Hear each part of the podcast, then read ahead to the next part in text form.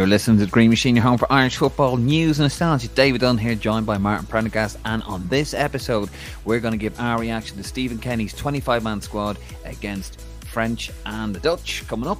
And also, we're going to talk about Jim Crawford's under 21 squad.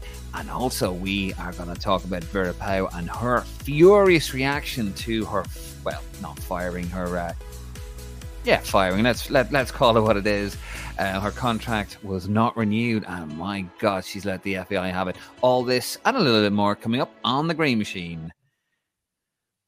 And the way we do with the music. Martin, it's been a while. We have another international window. Cannot wait.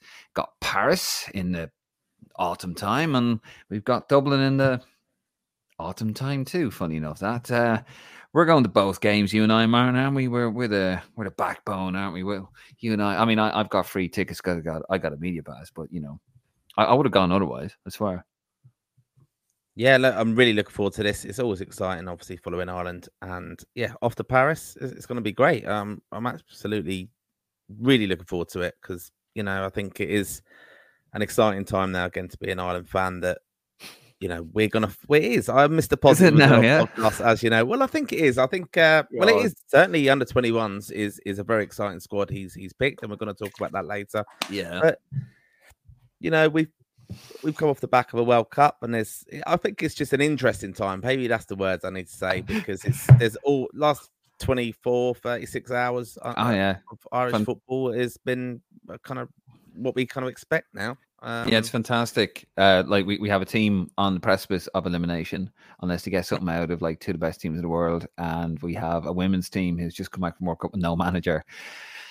Yeah, Martin, I'm just I'm stoked. Look, maybe I just like the, the trips. That's it. Every game is an away for me, and that's very cliched. But now we're, know, we're going to be traveling over from London, going to Paris, going to be going to Dublin as well on a Sunday afternoon. So, yeah, what more can you look?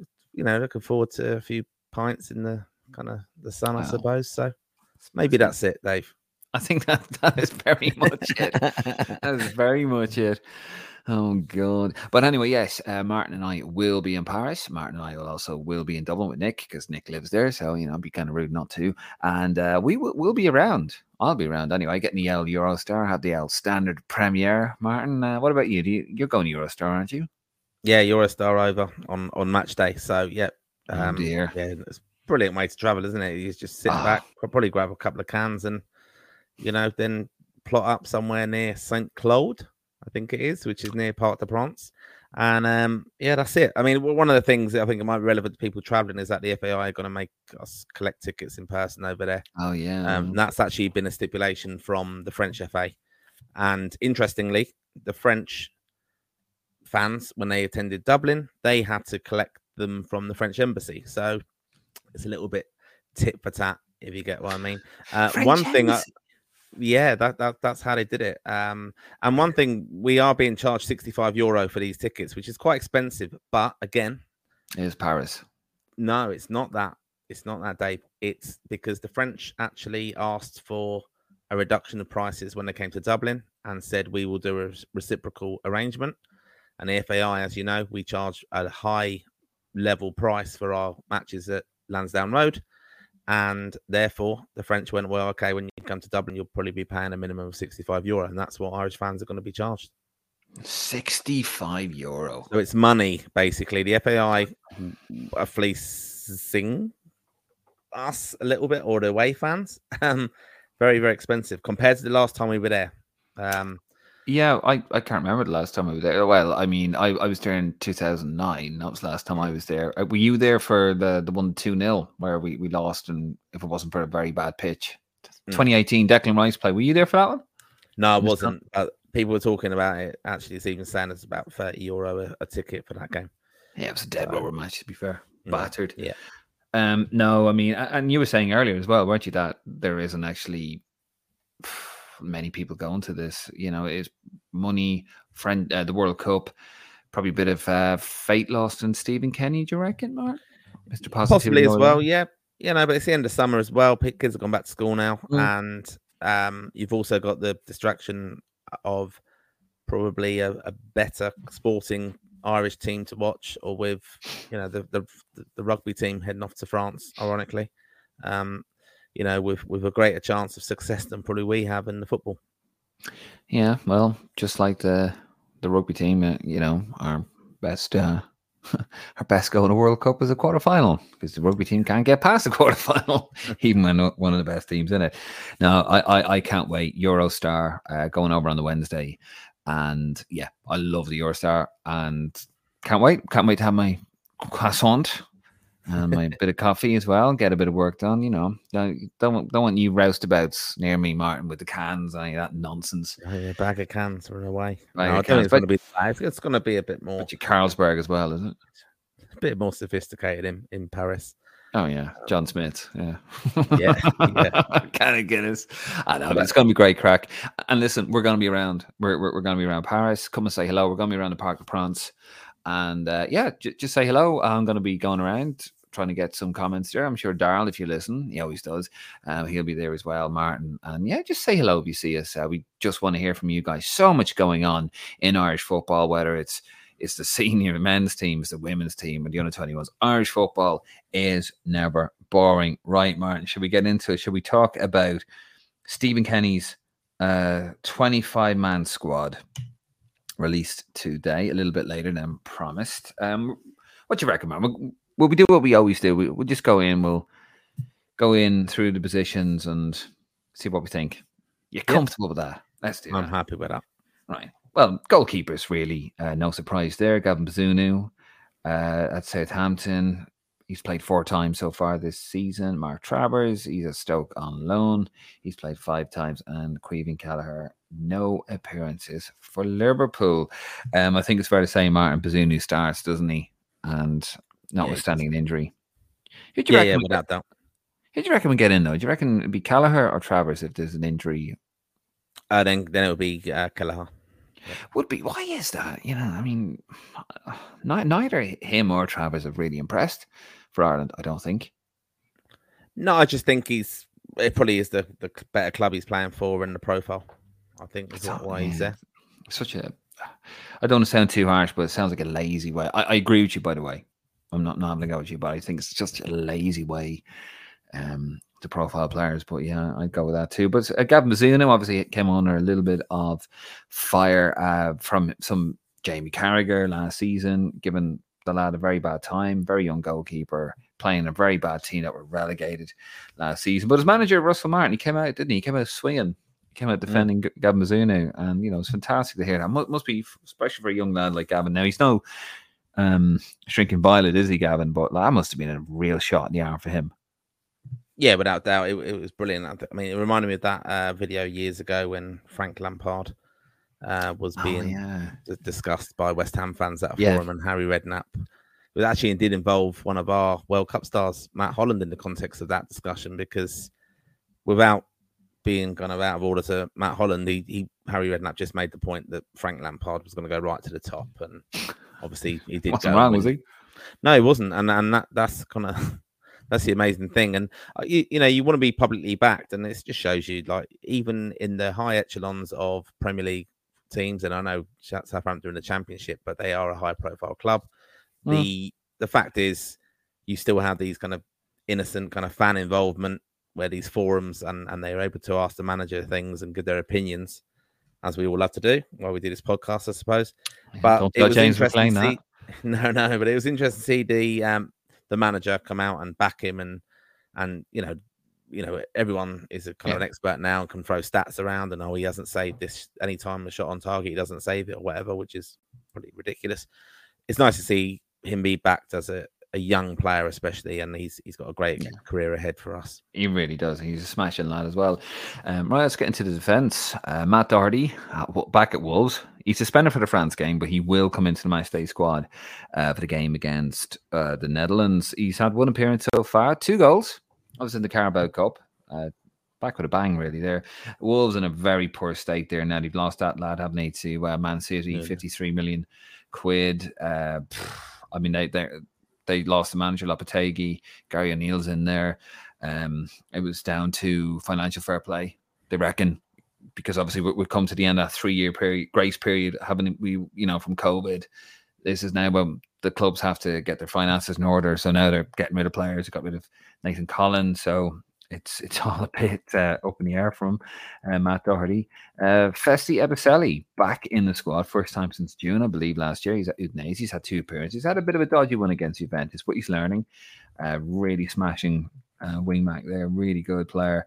Uh, and the Stevens is back. Uh, he's back at Stoke in the Championship. He's made four appearances this season. Uh, Ryan Manning also back in the squad. He's at Southampton, four goals, and he's had two assists this season so far. He's having a he's having a good. Saw him in that game against Plymouth Argyle. Uh, Martin, he, he, he, wasn't great, but I mean, he's had some good games as well. What did you make of uh, Nick's observation on uh, the live episode a couple of weeks ago, where he said that the reason why Manning hasn't got in because he's not a wingback, and Kenny wants to play wingbacks, wingers. Yeah, I think it could be that as well, and I think he's he's not the fastest either, so I think he's just a bit more conservative. But I think he he puts a boot in, doesn't he, a little bit, and and I, I like that. And like the punch, like the long shot, yeah. Yeah, I think he's um he's a very good player, and I think he's. There's a lot of speculation, wasn't there, that he didn't he didn't make himself available for the last games either. So um, reasons, yeah. yeah, and yeah, I, I, hope though now he he does uh, get in there basically and, and gets given opportunity. I'm yeah. I'm amazed that Enda Stevens is back in that Ireland squad. Um, but I really thought it was the end of it just because of the injuries and things like that. 33 now. Yeah, I mean, wing back he, without pace. Yeah, it's just an experience, isn't it? It's an experienced player in there. He's not going to cause any problems. Probably not going to be demanding to be starting. So, you know, he knows what he's going to get with him. Um, yeah, but no, um, fair enough. We're, we're going to move it on there. James McLean at Wrexham. He's made one appearance. He was injured. He's pl- now playing the fourth tier of English football. We'll get back to him in a second. Uh, Shane Duffy, he's back in the squad. Six appearances, playing really well uh, at Norwich. John Egan, the captain of Sheffield United, not having the best uh, starts. Gave away a penalty there over the weekend, although handball, I mean, wasn't a lot he could do. Uh, four appearances for the Blades. Nathan Collins at Brentford, three appearances. He's been um, an ever presence in uh, the Brentford side there. Dara O'Shea Burnley, he's made three appearances uh, as well, one in the Cup, two in the Premier League, I believe. And Darragh Lenihan at Middlesbrough with six appearances. Just going back there, James McLean. Um, so I thought you shared it, didn't you, on Instagram? Uh, well, you shared this Instagram post, Martin, where you just said like, go, you know, it's always a pride to wear the shirt. Go back to your your pods and your face and your uh, what was it, your Facebook page pages and, and your, fan pages, yeah, and pods. Do you think he's talking about us? or Nick? I, I, well, it might be Nick. Yeah, Nick who lives yeah. in where's it? Nick? We're not going to give his address out, are we? But um, yeah, Dublin. Look, we're uh, I think we're all kind of big fans of James McLean, what he's done in the hundred caps mm. and stuff, and we've been very supportive of him, especially that momentous occasion when he got the 100 cap. And let's yeah. not forget, he was uh, man of the match in that game. Uh, big occasion for him. He is, though, coming to the end of his career with pretty far, and he's all right. He's incredibly fit and everything, but he is going down the league in England, um, and that is a big. It's not ideal. Stephen Kenny said that today in the press conference. It's not ideal that he's going to be playing at that level, but he knows James McLean. He's going to trust him. And if he's called upon, he's going to do really well. But I don't think there's mass calls for from Irish fans to say James McLean shouldn't be in the squad. It's probably just a starting lineup, if anything. When yeah, but we know this is a problem position for us. This left back, left wing back position is a problem for us. Um, you know, when the squad was announced today as well, uh, you know, there wasn't really a great explanation with you know players missing out Andrew injury. Omobamidele, what's happened there? Any news on that? He, he he did say Stephen Kenny just that he hasn't been playing. You know, basically. Uh, sure, Shane Duffy, Shane, no, but Shane Duffy is keeping him out of the Norwich team. He's not getting in the Norwich team. I mean, he was captain earlier on uh, at the end of last season for Norwich. Yeah. And, and, again, he's going to be a great player for future. He's had a few injury challenge challenges and things like that. Um, but yeah, he's been left out because he's not playing. So he's he's going with probably fitter players at the moment. Um, and mm. I can hmm. understand that, but mm. you know, I as I said, the the announcement when it came through, you know, there's obviously the screenshot of of the squad, the graphic of that comes out. There was no really real explanation for players who have missed out from injury. So, for example, didn't really say, well, it said a few of them, but it actually didn't say O'Dowda. who you know, but only in the press Your conference. heart they break, Martin, did it? It did break. No, but I, I under well, it did, and then I was quite reassured then afterwards at the press conference when he's asked what about O'Dowda because he's a notable uh, absence, and he said he he's got a groin injury. He's going to keep him out for four weeks, so that's why he's out. Um, so and obviously Coleman's out as well. We know that, and we know the situation. Matt Doherty's only going to be available for the second game, but you know, I think that does raise questions. First of all, when the graphic just comes up and there's no explanation, it has to be an hour and a half later where we find out, oh, actually, he's out because of I- injury. Do think they need to be better in that. Now, don't get me wrong. I think the FAI's um, social media presence has remarkably has shot up, and they're doing a lot of things better now. A lot better, and a couple of things they need to tighten up on. Um, they seem to be up on the owl anniversaries. I've noticed on uh, on the FAI. A couple of hours after I do mine, I'm, I'm sure that's I'm sure that's just a consequence. Uh, but no, look, that they have improved. But I do agree with you there because you know, go on the attack. Look, he's not in here. I think when they do the press release, because we, I, I get the press release, um, for the men's team. Actually, I just get the FAI press releases, and it just it comes up the graphic and it gives you an explanation, like a, few paragraphs. But it should tell you, you know, why Omobamidele isn't in or whatever. Just don't cause that, you know, don't stir the pot. Just, just Yeah. explain if some, you know, no, no problem. And then, you know, or Stephen Kenny will explain. Yeah, just because you know what we're like, and, and you know, we're, you know, what we're like in social media circles. Like we, we love a bit of gossip, you know. But I uh, mean, no, Everyone was dying for the squad today, and when it was coming out late, everyone's going, "God, what's happening now?" I mean, it was it was quite entertaining getting WhatsApps from people and images of mm, like skeletons, me waiting for the, you know, me waiting for the squad to be announced. It is just a bit unprofessional, I think, sometimes in that in that sense. But again, it leads to speculation, and you know, there's many fans who want to see play perhaps don't rate players, and you know, for example, I got a bit of grief. Oh well, O'Da- oh, thank- thankfully at last he's not picking O'Dowda, but then it turns out he's injured, so it's probably a bit unfair on social media when the players perhaps are getting grief, going, "I'm glad you're not in the squad" or whatever, or at last he's not picked him. But you know they are big boys; they're they're professionals. Yeah. They earn a lot of money, and they they well, do we'll, get obviously a bit of grief. But you We'll get back to that. I suppose. we'll get back to that. Um, but yeah, I, I must admit I was quite pleased not to see uh, Callum O'Dowda in the uh, team. But it wasn't a case of Kenny seeing the light; it was a case of he's injured. Hmm.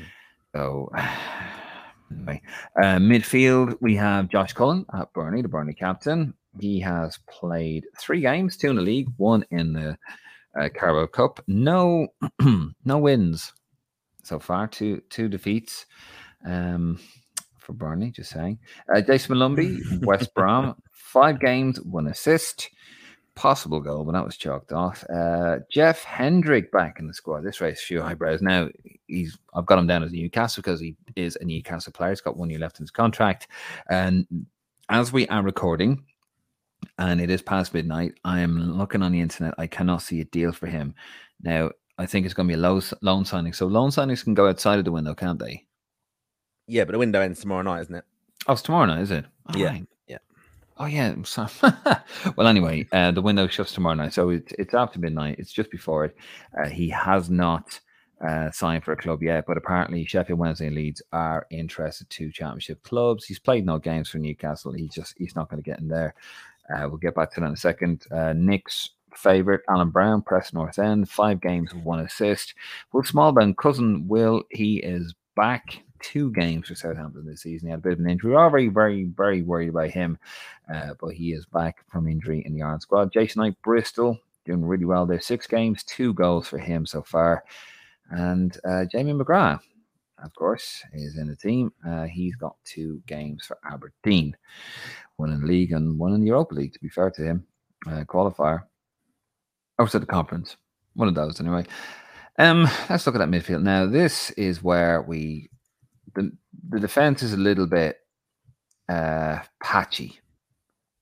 This is for me where we really, really run into some trouble here. Uh, Josh Cullen. Okay, look, the midfield's going to be he's going to be Knight, Molumby, and Cullen. You know, Alan Browne's a substitute, and maybe Jeff Hendricks a substitute as well. And then you've got um, Jamie McGrath. it's grim, isn't it? The midfield is really, really grim. Jeff Hendrick gets into the squad. There was a lot about him um, mentioned. You know, how's this like? This is what I don't understand, right? You won't bring Omobamidele Deli back into the squad because he's not playing games, but he's bringing Jeff Hendrick in. Yeah, I don't understand that uh, this at all, and and I just I think we need to emphasise. There's a post recently we put up about I can't believe that Jeff Hendrick is at Newcastle and at a Champions League club, and people said what an unnecessary post. Why are you dig really. encouraging people to dig him out and have a go at him? We weren't doing that. We were just saying it's amazing that he's not playing football. He's a mm. professional mm. footballer. He can't get in that team, and they're actually in the Champions League. So he needs to really get a move because if he wants to prolong his career, our expectation is that he should be playing football at a at a level, wherever that is. But it probably doesn't really matter to Jeff Hendrick because he's still getting in, even without kicking the ball. And he, this has been a thing, a common thing with Jeff Hendrick for the last two years, near enough. He's not kicked on 2016, which I know people are going to say, "Oh, well, that was seven years ago," but he hasn't as a player. He no, still he had a very good career. He's had he's been fits and starts when he was at Burnley and he played in that kind of role behind the two up, up front, basically. Um, I thought oh, this could be the place for him now. He's going to be really, really good. And then he just kind of dies away. And uh, he's a very safe option to have there. And I think he's flexible and he can do things very limited, though. You know, we, we've got, you know, Will Smallbone is being played as a holding midfielder by Southampton now, a bit experimental with him. But that's Josh Cullen can do that. So can Molumby and Jeff Hendrick can as well. So I just think it's a very, you know, it's a very they're all it's a much of a muchness, isn't it? That that yeah that midfield. You could you could put three of them in there, and they're all pretty similar level, to be honest. I I'm gonna get back to it because I've got a point to make about the team, but I'll tell you what, we're getting to the forwards, and then I'll we'll, we'll have a gaze back over the team there. Uh, we're getting to the forwards. So Adam Idah, Norwich, six games, two goals, one assist. Uh, Will Keane, Preston North End, five games, two goals, one assist. Evan Ferguson, Brighton, three games, one goal. No, he has been managed he's been managed. He's on the 18, so very, very important player for us. Aaron Connolly back in the squad. Very happy to see that man. Uh, Hull City, five games, three goals. He's back at a bang. Uh, long may he continue, and fair play to him. Uh, Kyozi Benny. I've got that wrong again, haven't I? Chelsea. Yep. Chidozie. Chidozie, Christ. Chidozie Ogbene, Luton Town, three games now. Luton. Um, he did score though the other day. He did score, it. Oh, okay. Yeah. In the Carabao? Yep. Oh, three games, one goal. Now, obviously, they're struggling at the moment. They haven't had a game at home because it's been renovated. So, you know, give them time. Give them time. See what they can do at home. And it's very, very early for him. Um, the only real surprise there was, I mean, probably Parrott. He's gone to the Eredivisie, hasn't he? So, yeah. Um, he's, he's gone to Excelsior, so he's gone to the yeah. Eredivisie. You know, he hasn't played, so he's not match fit. So I, I understand that he hasn't played anything at all. But uh, you know, there's Jeff Hendrick. Uh, my there's no real surprises up front there, really, is there? I mean, Aaron Connolly had to get back in, didn't he? You have to reward that. You know, he's he's he's done well. Yeah, but I think he has got in because of injuries, though. Because Mikey Johnston or Obafemi would have been ahead of him if they were. Yeah, forward players. So that is a factor I think to consider. But you know, I think what he actually said today, Stephen Kenny, in the press conference is that Aaron Connolly has had a very good start to the season, and he actually showed great maturity and humility in when he stepped back and went into the under 21s for that he did. against Israel. He did. So you know, there has been conversations with Aaron Connolly. We hope this move now to Hull has kick-started him. He looks very sharp, looks fit. We need to keep him fit and I think he will have something to offer. It might just come a little bit and then clicked a little bit later for him. I am worried about Troy Parrott going over to there because I just think there should have been other teams. If, if you're going to make it in the Premier League or in the Championship, I think you should be playing in the Championship now, basically, on the loan deal. I don't think I don't see the attraction of going over to there necessarily. There must have been other teams in for him in the Championship. I would have thought but it's a worry for me. That is Evan. We know he's being managed. Will Keane deserves to be in the squad again. Mm. Often misses out on the, you know, on the the match day squad. He has missed out in the past, similar to how Scott Hogan's been treated in the past. I, I kind of think rightly so, to be honest. And Adam Idah, I mean, you look, he scored his first goal for us recently. you know, he, he's he's playing a bit now for Norwich. We need him to get a run of games as well, and I I think I'm quite happy with it with the injuries we've got. That this is a good kind of front line in a way. I think they they can take chances. It's got a bit of pace about it with Ogbene and Connolly, especially. Um, and I think you know I, I, fully expect though Evan Ferguson will start and and being Mr. Positive once again. I think he's going to learn learn an awful lot from playing in Paris and then playing against the Dutch, who are going to be very very organised, um, mm. and you know totally different level to what he's faced before. This this is what I feel about the squad. Speaking of organised, I, I think it's a very very all over the place squad. If I'm being honest with you, um, I think he's I think Kenny has reaped what he sowed what he has sold over the last year or so. Um, I think he's become what he, the opposite of what he set out he was going to be. I think he's reverted the type a little bit.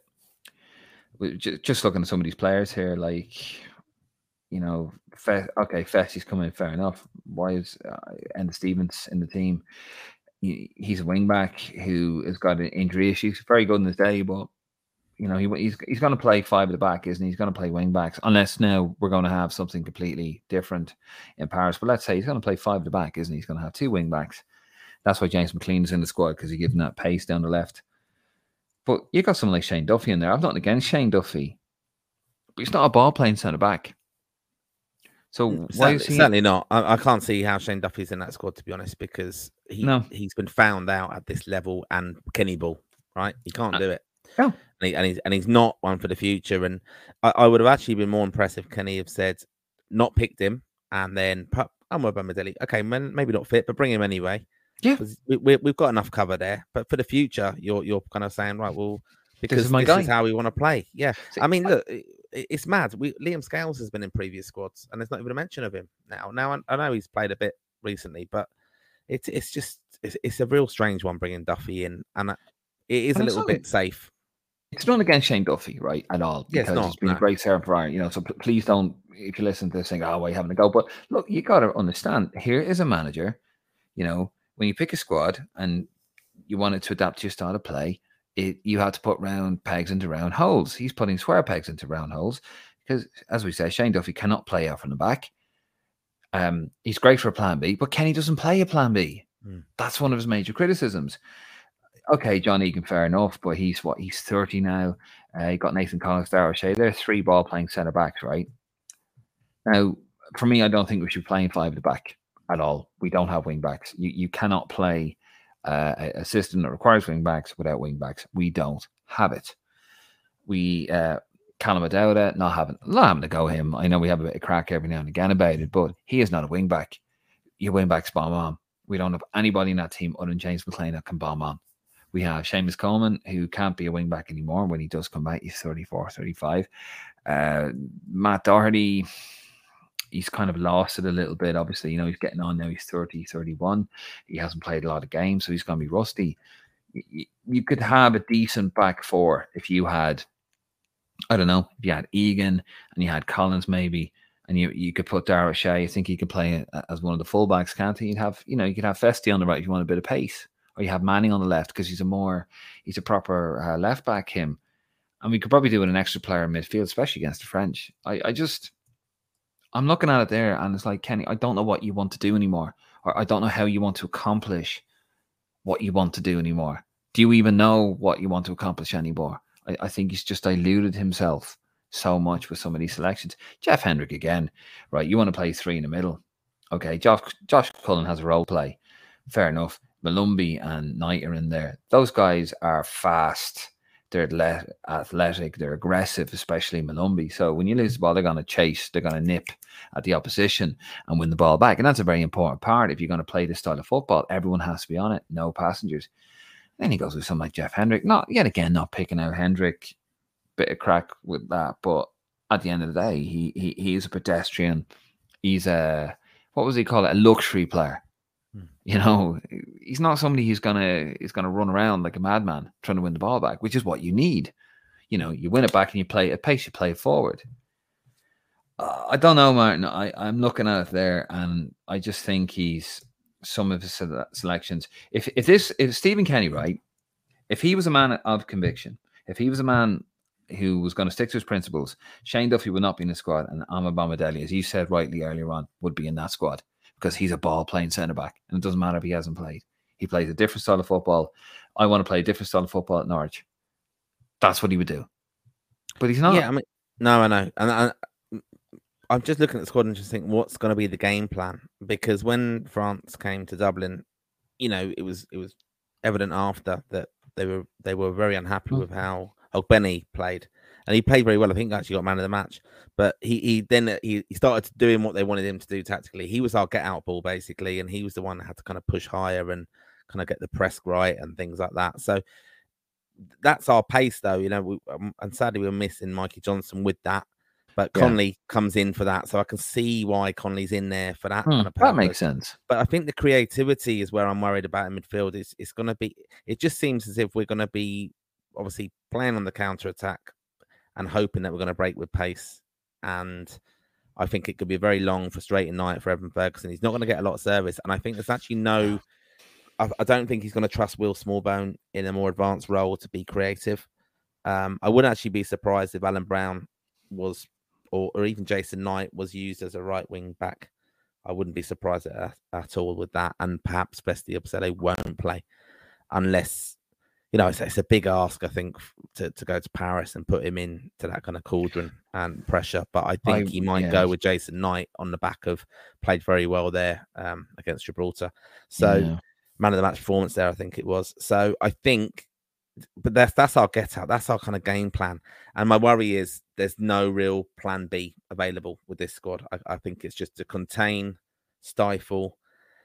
You got you've got to have a bit of creativity in that midfield to get that ball wide to Ogbene, Connolly, Idah, um, or Ferguson. You, you've got to have that. Um, I wouldn't actually be surprised if Adam Idah started up front instead of Ferguson. Thinking about it because he, he's had that in the past. He did that against Portugal, played very very well that time in Faro. Um, but it's in fits and starts of Adam Idah. So mm. it's a much and muchness. I, I, think I'd like to see Evan go there because again, it's the profile, it's giving him the opportunity and, and giving the experience. See, that's what I don't like about you know this, this is what's driving me mad about Kenny. Is like we're talking about safe. This is supposed to be. He was supposed to build an Ireland team that was supposed to be fearless, go and have a go. And eh, you know when you play, the best way to play these teams is to have a go. I, I believe. You know, but you need to have enough about you to have a go. You need to be set up properly to have a go. And I don't think we will be, you know. And yet again, I think he stifled the squad. He stifled the evolution of the squad. And, you know, with players like Jeff Hendrick, you know, Connor Hourihane would probably be in there. You know, the these guys involved in the squad far too long, in my opinion. I understand the first year, maybe, okay, see what we got there. And he should have just gone uh, with young players, give them a go. I go back to November, get a lad in there, does a job for you. All of a sudden, you know, he starts playing for, you know, he's not playing for his club, does a job, hmm. either starts playing for his club or gets a transfer somewhere else, puts, puts him in the shop window. Mick used to do that all the time. Yeah. Just little tricks like that. You know, it doesn't, Stephen doesn't seem to help himself. Kenny doesn't. And it's just. I mean, Mbappe destroys the, some of the best defenders in the world. But mm-hmm. if he gets the run at Shane Duffy, he's going to be fucking in his element. I mean, Seamus yeah. Coleman for his age, and you know, we know what we're going to get with him, but it, it's different to Shane Duffy.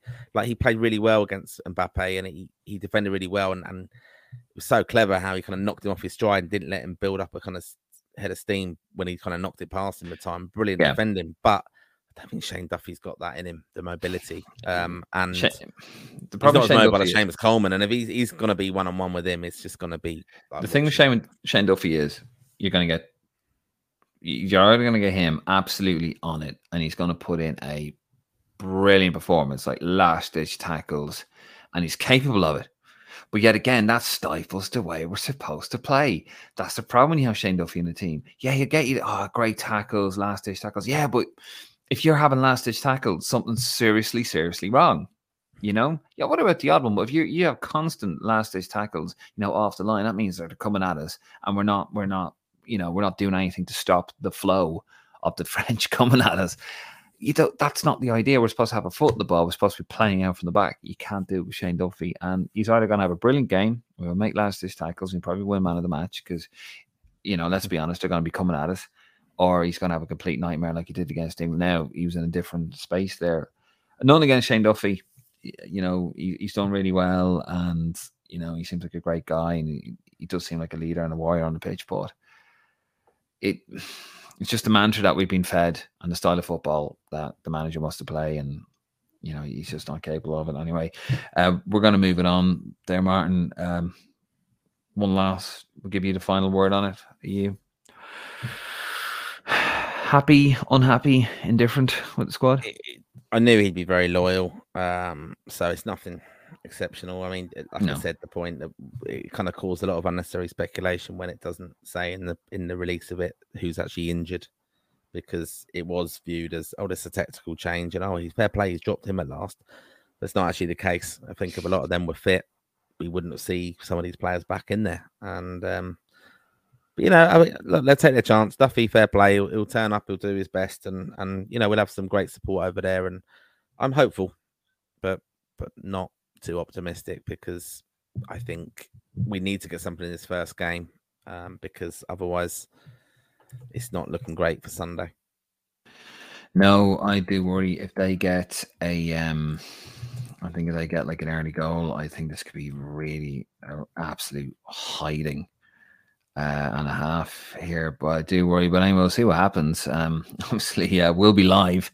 I'll be live in Paris anyway, so you, you'll be able to you know, either tell me to stick it up where the sun doesn't shine, my opinion, or you can moan about it and you can have a right go as you always can uh, here on the green machine. So it's going to be interesting. Right, we're going to move it on to the under 21s.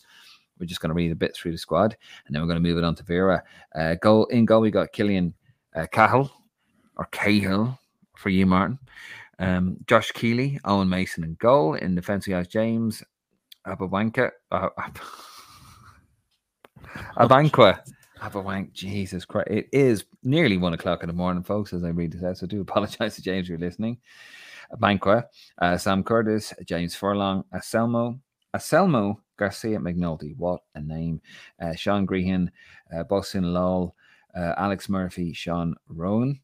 Uh, in midfield, we have Zak Gilsenan, Tyler Goodrum, more on him, uh, Matt Healy, Ed McJannet, Adam Murphy, Killian Phillips, and Rocket Rocco Vata. And up front, we have Sinclair Armstrong, not Alexander Armstrong, uh, Conor Carty, Adumo Amaku, Johnny Kenny, Andrew Moran, and Tony Springett. Now, um, just a little bit on that because I think that actually developed a bit, didn't it? Um, here on that. So some omissions there, Martin. Um, we had uh, Joe Hodge. He's unfortunately injured. You got young Bon. Um, he's highly rated at Hull. And of course, um, we got uh, Oko Flex, which I think is um, Nick's boy.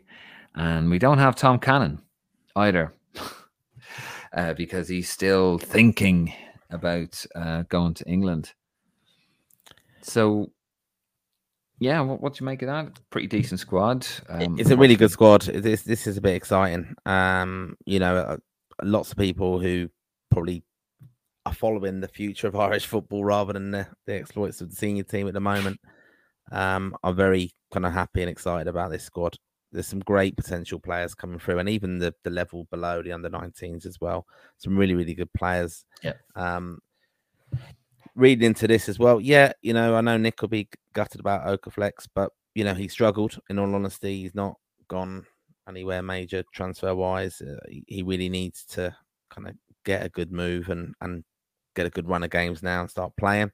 But I think this is a very exciting squad, and it's kind of especially um, Gilsenan. I think that's a big one where he's you know, he he is actually eligible for Australia, and he's he's actually chosen to play for us now. So he's a great addition to the squad.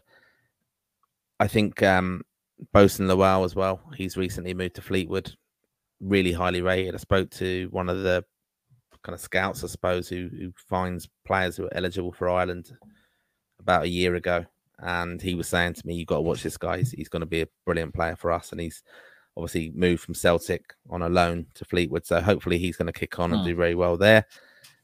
Sinclair Armstrong, we've seen as well what he's done at QPR. Lovely story with um, friend of the pod, Declan Finnegan, with the shirt and everything. QPR, brilliant opportunity for him. Yeah, looks a great think- actually. Yeah, I, I think it's just a, just a good time for the under 21s, and I'm hoping people will get down to Turner's Cross and and follow them. Um, you know, one thing I think is interesting, Alex Murphy is gone to Newcastle, and there's been a lot of moves of Irish players to Newcastle recently, and I don't think it's a coincidence that um, Heffernan's just gone there. Um, we've also, I think there's a few others have moved there as well.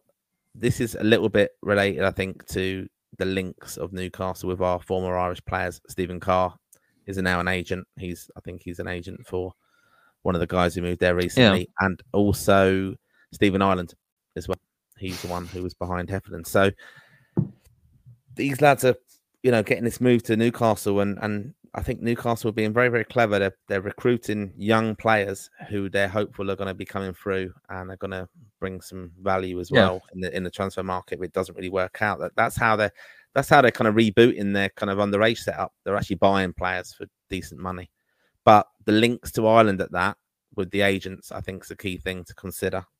Um, What do you make of um obviously no word from Tom Cannon? There's been no real move on that, has there? I think there is a move to the championship being put about for him, isn't there, from Everton?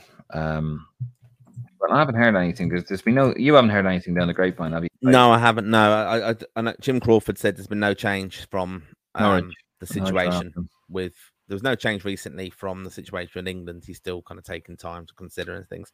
To me, that's look, we got to just cut our losses now. Just say move on, mate. You know, make, we'll make the decision for you. There's enough I mean- talent coming through. He he's only. I mean, I'm not being funny, right? But there's only like cl- championship clubs going after now. I know he's only what 20. Um, he's 20 years old, but he's hardly pulling up trees at the moment. You know, I mean, England have. I mean, he must really fancy himself to get in in England, but I mean, seven million quid to Norwich, Leicester, Southampton, only really championship clubs. So you never know, he might come crawling back. But it's probably best that he hasn't said anything. It's probably best that he haven't made anything of it because you don't want to create a situation where you're making it possible for the player to perform a U-turn. You know, ho- hopefully you have a situation where he goes, "Oh, I just went a bit mad there," you know, but I'm I'm all green because you know, let's be honest, England weren't interested anymore. Yeah, we often don't know some of the things behind the scenes in football. You'd be you'd be amazed at what goes on and, and who's actually just had an uh, operation. I think actually Troy Parrott's had an operation recently on a- on a kind of Mm. long term like niggly injury. So that does happen. So you just wouldn't know what's happened with Tom Cannon. But I think that the Zak Gilsenan story is quite interesting. He was known as like the Irish Messi years ago when he came through and he he was you know moved from Perth to sign with Barcelona. Um, and you know both his parents are from Dublin, and he did play underage for Australia, but now obviously he's he's you know he's, he's now joined us, and that's brilliant. I mean, a fantastic free kick recently um, that he scored. So I think it's a, a quite an interesting squad, and again the players coming through behind are, are very Have you very seen very good. Have you seen Tyler Goodrum? Uh, he's on Oxford League uh, One. He's only he's only a little lad, and uh, actually, I think he's twenty. He is, yeah, he's twenty years old.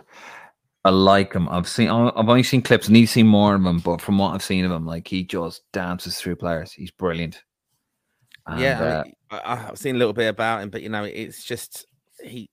you need to see more, obviously. But uh, you know, looks like a talent. Some goal. Yeah, but, it, but we couldn't get. We're entitled to get carried away and get excited about young players coming through. To be honest, because that, Not at that's what the no, but that's yeah, but that's that's it. You know, they can make their name there, and Mm. um, you know, one thing I would say, I know we we we actually missed this in the in the senior squad. Like Sammie Szmodics, how he's not in there is absolutely criminal. But he's he's Oh, in the player in seniors. championships, uh, and he's not even got in there. I mean, that, that's just I don't know what's gone on there. Insane. Um, you See, know, Oh, don't get me started. on that. I mean, we, we, we, we've gone on that. We, we won't go back. but, but yeah, it's just like cut your cloth accordingly for.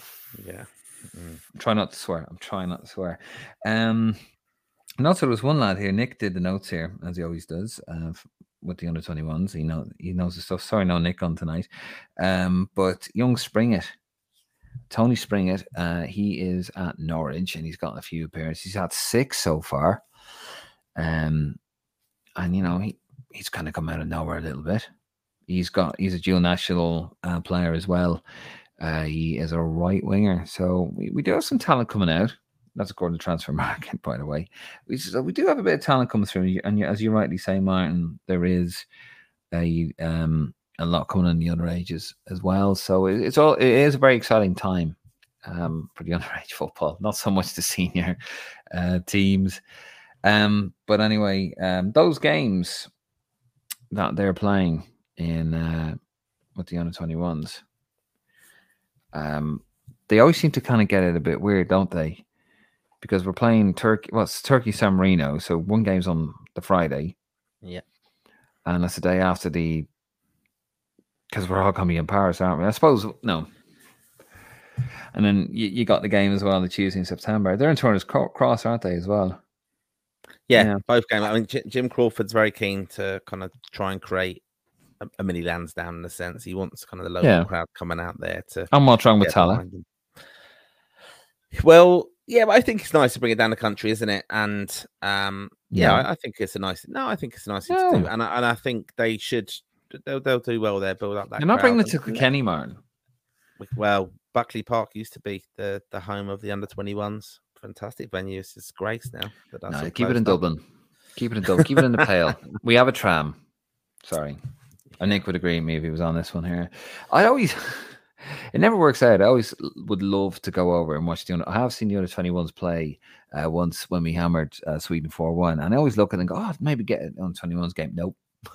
they either have it on the same time in another part of the world, i.e., Israel, or they just have it, yeah, so frustrating. But anyway, uh, those games are on the 8th and 12th of September. That's Turkey and San Marino, respectively. And yes, they're down in Cork.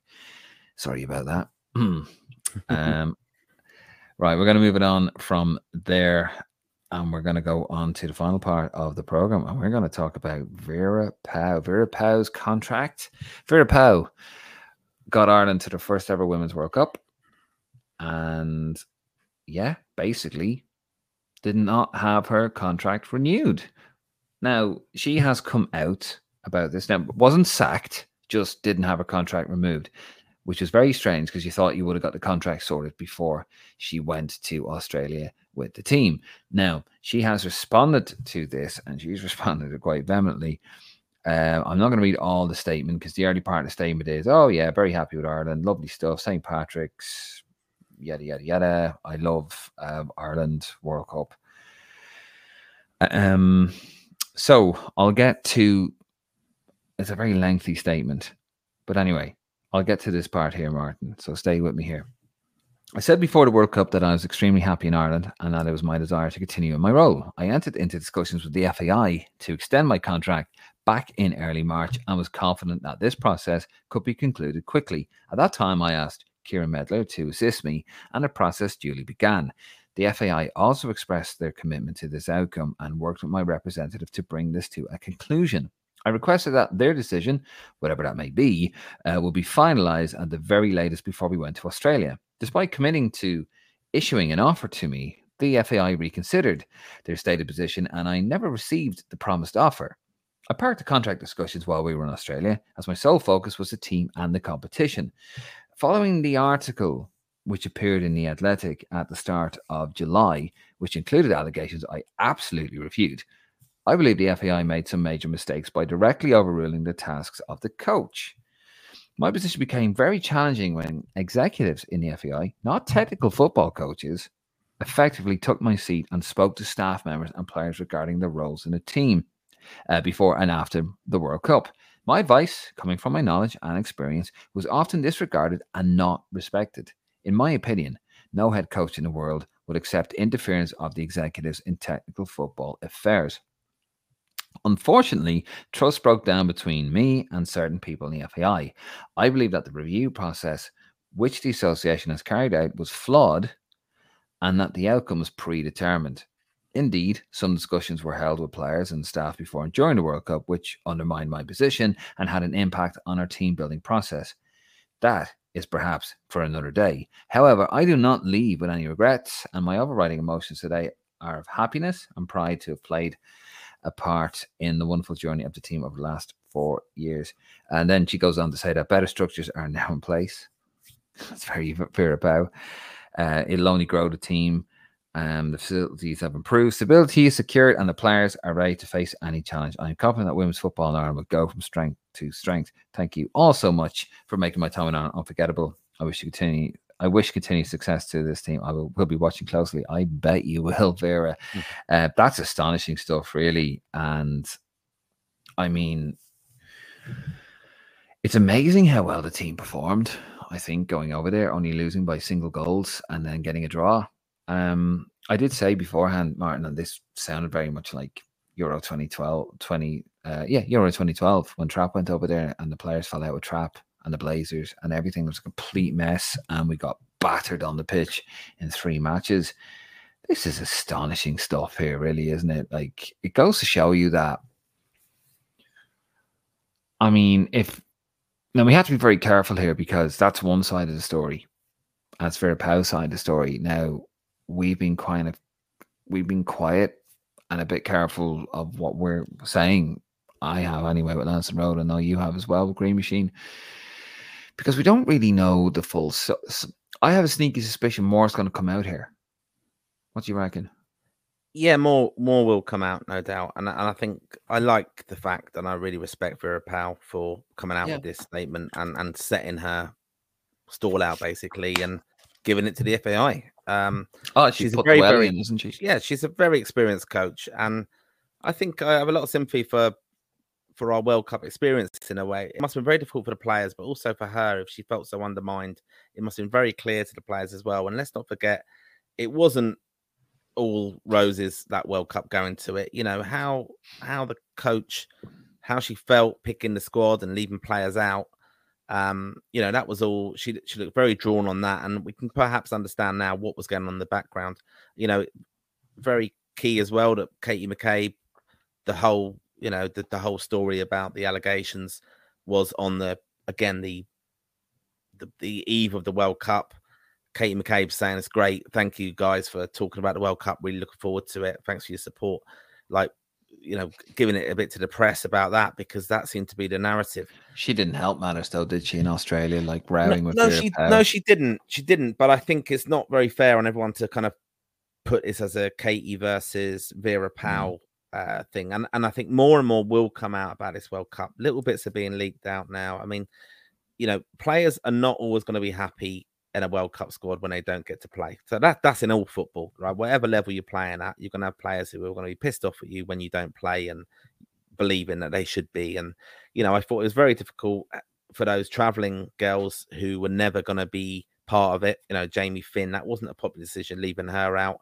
You know, even the fact that look, I'm going to call them the American girls. They came late into the squad. How Amber Barrett was treated. You know, I think there's a romanticism a little bit with the women's game that, um, you know, that oh well, they got us there, so we should all reward them. It, it's professional sport at the end of the day, mm. and I think one thing I would say is uh, she is an ultimate professional, Vera Pauw. She's not popular in a sense of because she's so abrupt and she has her own me- methods. And one of the things I've read, I've read a lot about this in the aftermath of the non-contract renewal, um, was that you know the FAI are trying to change things. That they, they, they want to have a coach basically. They they want to have they have Eileen Gleeson actually there as kind of a director of football now. Yeah, she's going to be taking over the role temporarily, but she's not going to be getting the job for the for the women's team job. That that's been made clear um, and they're going to do this recruitment now, and it will be a popular job. We, we will have people stepping forward for this um, to to be the manager of the Irish women's team because there's so much potential there. But I think one of the things, you know, they, they didn't like giving Vera Pauw the control over strength and conditioning and her views on that. They're overtraining. Yeah, it, it's just weird. I think she's done a fantastic job. It's very like Trap, right? Trap got us to a Euros. She got us to a World Cup with her tried and tested methods, but they're perhaps not the methods now that is acceptable in the game by some people. You know what's, what's disappointing? What's disappointing? I think here though is just that the these these suits are stepping in. They're non-football coaches. They're they're non-football people. I think the worrying thing for me during that World Cup was that it was very clear that you know the press asked for Jonathan Hill to sit down and have a, a chat with him about stuff he refused all interviews, said we'd be doing a, a review of the World Cup after, as they do with all uh, of the kind Which of windows. she said was flawed and, and the result predetermined. I mean, Well, it let's is- be well, honest, it it was. Without it? yeah, without a doubt. Well, as soon as Yeah. they're going to do a review, I said, "Oh, that's the end of era." Basically, she said goodbye on O'Connell Street as well, but it was just going to be a little bit delayed and stalled. All this, and it, again, it's a bit embarrassing that it went on so long. Like they should have just said, "We're not renewing it," and I don't think she would have. She would have perhaps come out with this statement, but it could have been a big farewell. The players would have put on a bit of a show as, "Oh yeah, it's all nice and unified still," but it, it didn't end well, and it, it came out like um, as I said, I don't want it to be Katie against Thingy because it's not just Katie. Because some of the others have Mm. said, you know, some of the senior pros in that squad have been on TV since and said, you know, we'd like to see us develop and you know try a bit more on tactics and stuff. I mean, the communication had clearly broken down. That that was actually said by Louise Quinn that you know they they didn't know. I think it was Louise Quinn who said, you know, um, you know, uh, just on on you know set pieces and things. They were trying to do a bit more and things, and and, and it just wasn't getting done. And I think there was also they were very surprised that Abby Larkin came on uh, for Lucy Quinn at halftime in the Canada game. No one really knew that, and then she's on, and it hadn't been spoke about in the dressing room. Mm. You just, I'd love to know what had gone on, but you know, I think Vera's been through a tough time with Ireland, but she got us to the World Cup. Her legacy is very, very much secured. She's loved by the Irish people, like Jack. I think she, uh, she's probably more popular than Trapattoni in a sense. Well, Um, here, here's the thing, though. Like, she, she got us to her first World Cup ever. This was a team that seven years ago were, were getting changed in the toilets, and that's not the players' fault. You know that, and you know you had no King, um, as well was manager and Colin Bell, and you know his progression, I suppose. And you know, I just I don't understand it. If we're to believe, unless something else is going to come out, and I genuinely don't know what, this is a mad situation, Martin. How can a manager get a team to the first ever tournament, right? Jack got Ireland to the first ever tournament in 1988. And same again, they felt that the players were better, you know, we had better players to play. We had player, players to play a better style and probably get, you know, equal or better results. I agree with that, by the way. And I think anyone who would look back at the quality of the time would also too. But you know, they're not exactly world beaters at the moment. You know, we don't have players playing. Katie McCabe, one or two like quality players in the women's game, but to go from that and she gets us there. Okay, I know the FAI wanted to play four three three, and she wants to play a different style of football, more defensive style of football. And then just to be sort of thrown under the bus like like that, it's just absolutely madness. It's kind of weird because uh, with Trapattoni, people were saying, "Oh, fire him." I, you know, but it, it's funny, isn't it? With the men's games, like you can't fire Trapattoni. He's Trapattoni. He's a legend of the game. You, you can't get rid of him. He's a highly successful coach. You know, who do you think you are? And then, you, you, although some of us were probably, you know, I do think after 2012, Trapattoni probably should have gone because he'd lost the players, and he did lose the players, as we saw with, with the uh, subsequent uh, qualifying campaign.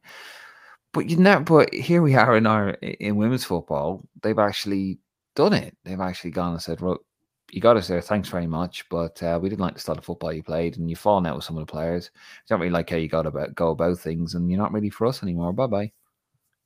Yeah, exactly. It. I mean, it's, it's just I think they just don't want to have relinquished that control. Look, with success, you get a lot of jealousy as well, and I think people kind of had their noses put out of joint by her profile, perhaps and popularity, and you know she she's very headstrong in how she thinks things are. Very very opinionated. I think she's actually writing a book about wrong with that, strength and conditioning. I think they're just they want to kind of go away from that though, that because they don't want anything being associated with negativity or criticism of players and fitness and things like that. Things that she's she's obviously denied those allegations, hmm. but they don't want anything negative, and, and that story was always going to be over her head.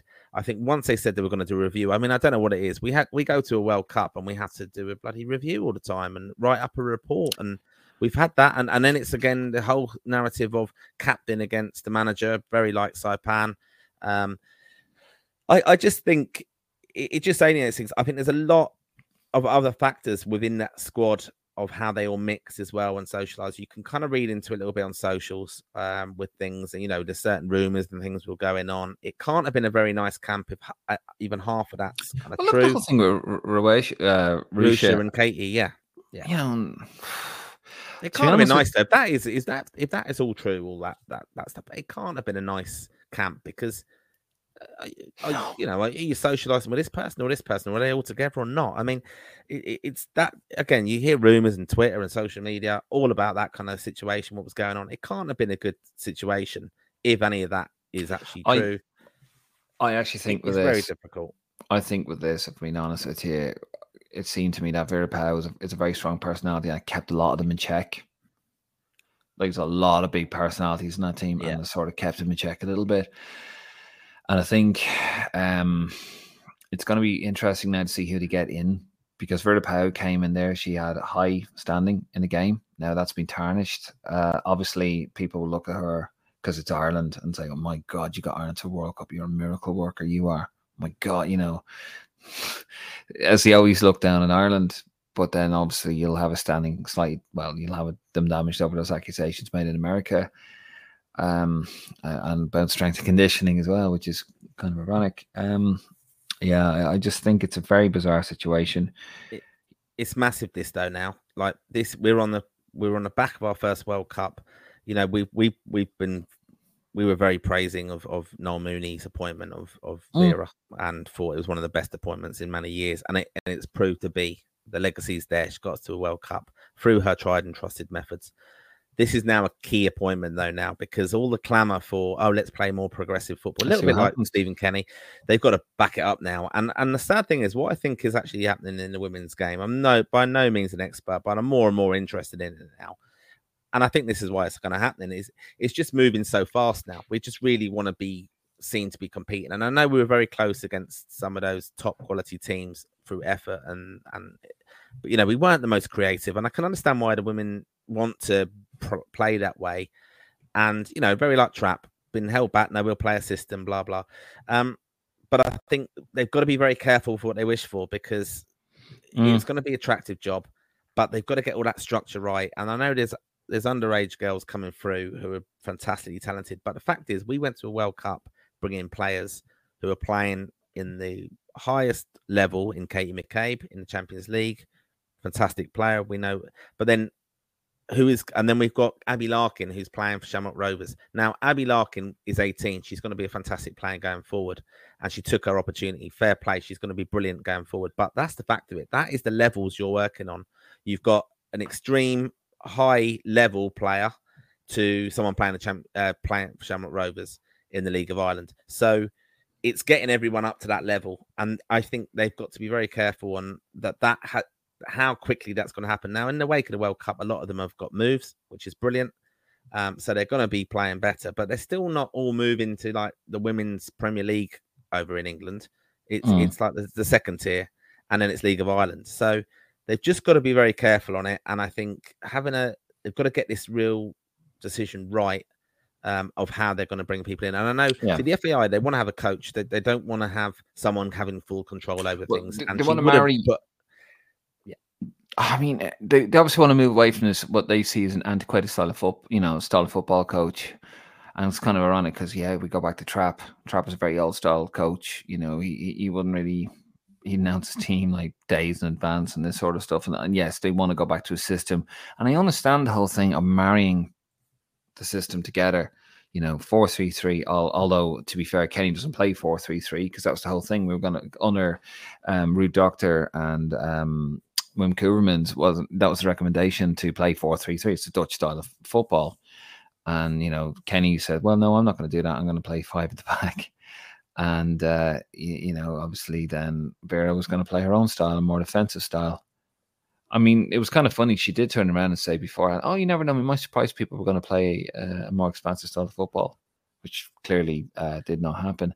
But I agree with you, Martin. I do think it could be a case of well, you got you know, be careful what you wish for. Of course, you can follow us on Facebook, Instagram, Twitter. Give us a cheeky subscribe on YouTube if you haven't already. And um, yeah, Martin, see you in Paris. Yep, see you then. See you then. Don't be late.